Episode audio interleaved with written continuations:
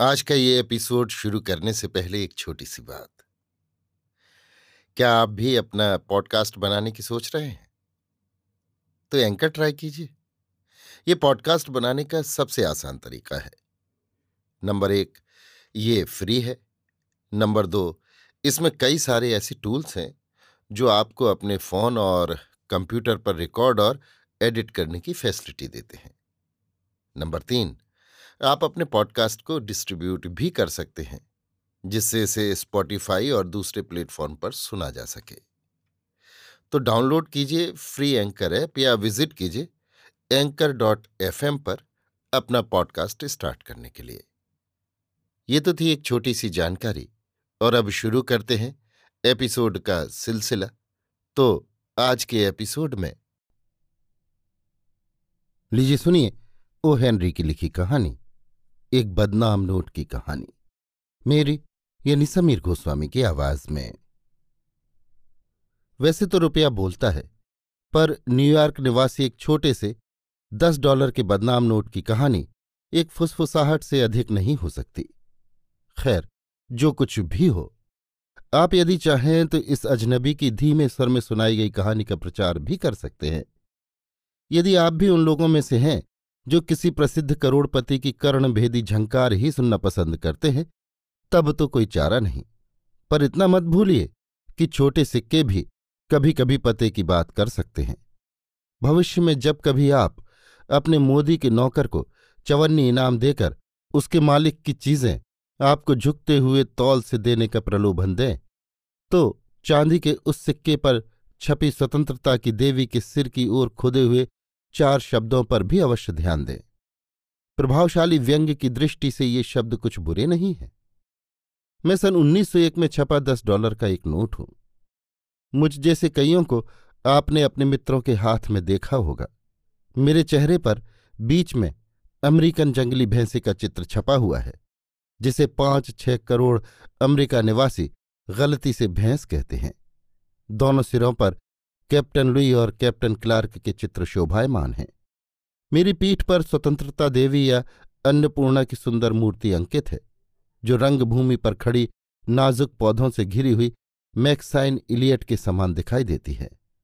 मेरी पहचान है दफ़ा पैंतीस सौ अठासी, नए नियमों के अनुसार।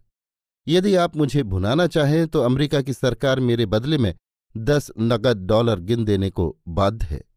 ये मुझे मालूम नहीं है कि वे डॉलर सोने या चांदी के होंगे या सीसे के या लोहे के। मेरी इस बातचीत में यदि कहीं रुकावट पड़ जाए तो आपसे मैं क्षमा की आशा रखता हूँ। धन्यवाद। मुझे विश्वास था कि आप अवश्य क्षमा कर देंगे।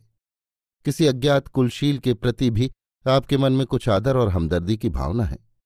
आप शायद समझ गए होंगे कि किसी दस डॉलर के कलंकित नोट के लिए अपनी बात दिल खोल कर कहने के शास्त्र शुद्ध ढंग की संभावना बहुत ही कम होती है।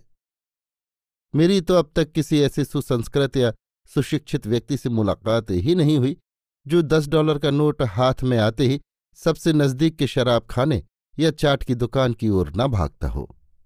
छह साल की इस छोटी सी उम्र में ही मैंने कई घाटों का पानी पिया है, वह दुनिया को खूब गहराई से देखा है।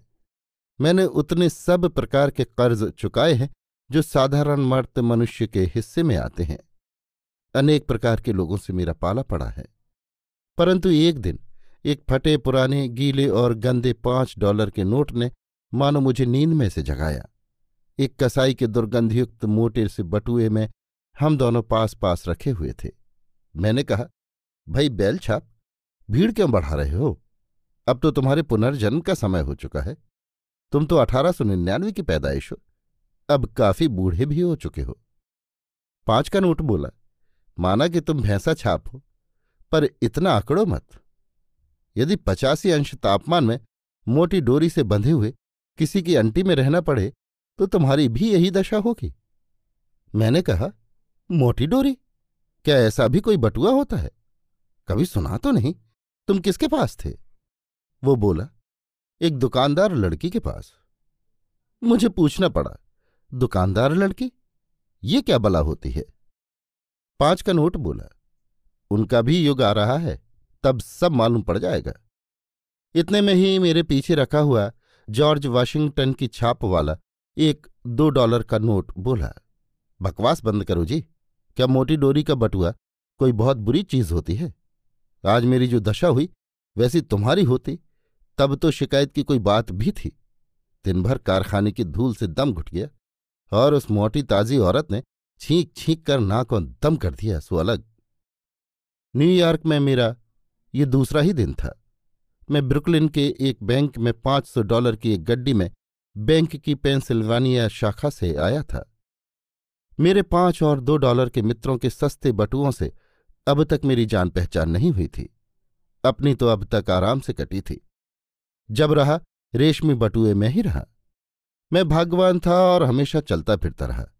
कभी कभी तो दिन में बीस बीस बार मेरा भुगतान होता था।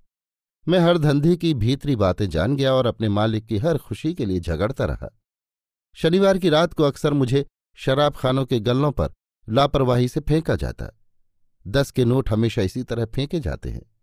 एक या दो के नोट मोड़कर चुपचाप अदा किए जाते हैं। यहाँ मुझे एक नई आदत पड़ गई। जब कभी मौका मिलता मैं गले पर पड़ी शराब की बूंदों को चूस लेता। एक बार मैं एक ठेले वाले की पतलून की जेब में एक मोटी सी गंदी और चिकनी गड्डी में बंधा, कई दिनों तक पड़ा रहा। मैं तो सोचने लगा था कि यहाँ से शायद मुक्ति कभी नहीं होगी, क्योंकि मेरा मालिक भविष्य में किसी बड़ी भारी दुकान का एक छत्राधिकारी बनने के स्वप्न देखता हुआ सिर्फ़ आठ सेंट का सड़ी मांस और प्याज खाकर गुजारा करता था। परंतु एक रोज वो अपनी हाथ गाड़ी चौराहे के बहुत ही पास खड़ी करने के अपराध से परेशानी में पड़ गया और मेरा छुटकारा हुआ। जिस पुलिस के सिपाही के कारण मुझे मुक्ति मिली, उसका मैं हमेशा कृतज्ञ रहूँगा। उसने तुरंत ही बावेरी के नज़दीक की एक दुकान से कुछ सिगार खरीदकर मुझे भुनाया। दुकान के पिछवाड़े में जुआ हो रहा था। वहाँ सीमा प्रदेश के एक कप्तान ने मेरे साथ सबसे अच्छा सलूक किया। दूसरे दिन शाम को उसने ब्रॉडवे के एक रेस्तरा में शराब के बिल की अदायगी में मुझे पेश किया। मुझे इतना आनंद हुआ जितना बहुत दिन बाद मायके आने वाली किसी लड़की को अपने गाँव के झुरमुटों को देखकर होता है। किसी बदनाम दस नोट के लिए ब्रॉडवे ही सच्ची कर्मभूमि है। एक बार किसी त्यक्ता नारी को दिए हुए भरण पोषण के रूप में मेरा भुगतान हुआ और एक चमड़े के बटुए में मेरी बहुत सी रेजगारी से जान पहचान हुई। एक अन्य शेखी बघार रही थी कि किस तरह ओसिनिंग में आइसक्रीम के मौसम में, जब कभी कई लड़कियाँ किसी भले मानस को घेर लेती हैं तो उन्हें कितना व्यस्त रहना पड़ता है। पर छोड़िए इन अनुभवों को।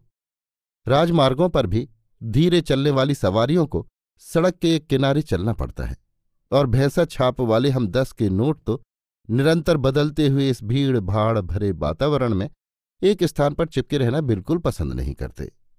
कलंकित या कलुषित धन की बात पहली बार मैंने तब सुनी जब वॉन नामक किसी सज्जन ने मेरे जैसे अन्य कई नोट के बदले में नीले रंग के कुछ टिकट खरीदे। आधी रात के करीब उस लंबे चौड़े और खुश मिजाज व्यक्ति ने हम जैसे कईयों को एक साथ लपेटकर एक मोटी सी गड्डी बांधी। उसका चेहरा किसी साधु के समान भारी भरकम था और आँखें उस चौकीदार के समान थी जिसका वेतन हाल ही में बढ़ाया गया हो। वो सराफ से बोला मुझे पाँच सौ की टिकट दे दो। और देखो चार्ली, संभल कर रहना। पहाड़ी के भाल से चांदनी लुप्त तो हो जाए, उससे पहले मैं झुरमुट में घूमना चाहता हूँ। यदि कोई मुसीबत आ पड़े तो तिजोरी की ऊपर वाली दराज के बाएँ कोने में साठ हज़ार डॉलर के नोट अखबार में लिपटे हुए रखे हैं। हिम्मत से काम लेना। जीवन में हर जगह हिम्मत से काम लेना चाहिए, और किसी को अपने ऊपर हावी नहीं होने देना चाहिए। नमस्कार। मैंने अपने आप को बीस डॉलर के दो सुनहरे नोटों के बीच में रखा हुआ पाया। उनमें से एक बोला, कहिए जनाब भैंसा छाप, तुम्हारा भाग्य अच्छा दिखाई देता है। आज रात को तुम्हें जीवन की सच्ची झांकी दिखाई देगी। आज जैक तहल का मचा देने का इरादा करके आया है। मैंने कहा, पहेलियाँ मत बुझाओ, समझा कर कहो। जुए के अड्डों का अनुभव तो मुझे भी है, पर अर्थहीन बातों में दिमाग खपाने की मुझे आदत नहीं। बीस का नोट बोला, मैं माफ़ी चाहता हूँ। बात यह है कि जैक इस जुआ खाने का संचालक है। उसने किसी गिरजे को पचास हज़ार डॉलर का दान देना चाहा था। परंतु उन लोगों ने दान इस कारण से अस्वीकृत कर दिया कि उसका धन कलंकित है। इस वजह से उसे बहुत बुरा महसूस हुआ है। वो आज रात को बेतहाशा रुपया उड़ाएगा। मैंने पूछा, ये गिरजा क्या होता है जी? बीस का नोट बोला, ओह, मैं भूल गया कि मैं एक दस के नोट से बातें कर रहा हूँ। ठीक तो है? तुम्हें कैसे मालूम हो सकता है? चंदे के रूप में तुम दिए नहीं जा सकते, क्योंकि तुम्हारी कीमत अधिक है, और गिरजों में जो प्रदर्शनी होती है, उसमें तुम्हारे द्वारा कुछ खरीदा नहीं जा सकता। हाँ तो गिरजा गिरजा एक ऐसे बड़े मकान को कहते हैं, जहाँ आलपिने या छोटे छोटे रूमाल बीस बीस डॉलर में बेचे जाते हैं। इन बीस डॉलर वाले सुनहरे नोटों से मैं ज़्यादा सिर नहीं खपाता। उनमें बड़ी ऐंठ होती है। चमकने वाली हर चीज़ सोना तो हुआ नहीं करती। जैक खिलाड़ी तो सचमुच ही ऊँचे दर्जे का था। जब कभी रुपया चुकाने का समय आता तो वेटर से हिसाब किताब लेना तो उसने सीखा ही नहीं था। धीरे धीरे जैक काबू से बाहर हो गया।